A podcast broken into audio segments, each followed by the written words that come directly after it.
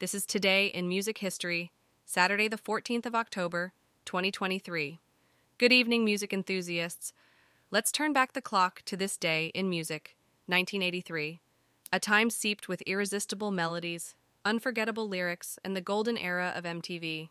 The first story to hit the airwaves involves Australian rock band INXS. Today, INXS released their breakthrough album, Shabooh Shoobah, featuring the iconic hit Don't Change.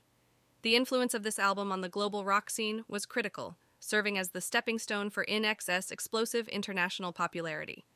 Across the Atlantic, British new wave band The Police continued to dominate the charts with their staggering hit, Every Breath You Take. It has been christened as the Song of the Year by Billboard, demonstrating the enormous clout that the police wielded in the music industry at the time. Elsewhere, the king of pop, Michael Jackson, was redefining the pop landscape. Just a few months earlier, he moonwalked his way into our hearts during a performance of Billie Jean on Motown's 25th anniversary special. Today, he continues to mesmerize the world with his unparalleled showmanship and the success of his Thriller album.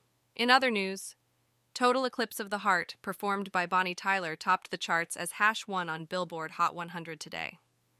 This power ballad, with its passionate vocals and thunderous instrumentals, has struck a chord with listeners worldwide. Bonnie Tyler's expressive voice and the song's dramatic musical arrangement have earned it a well deserved spotlight. Finally, today's music tidbit. In 1983, compact discs and the CD players hit the US market, heralding the beginning of a new age for music technology.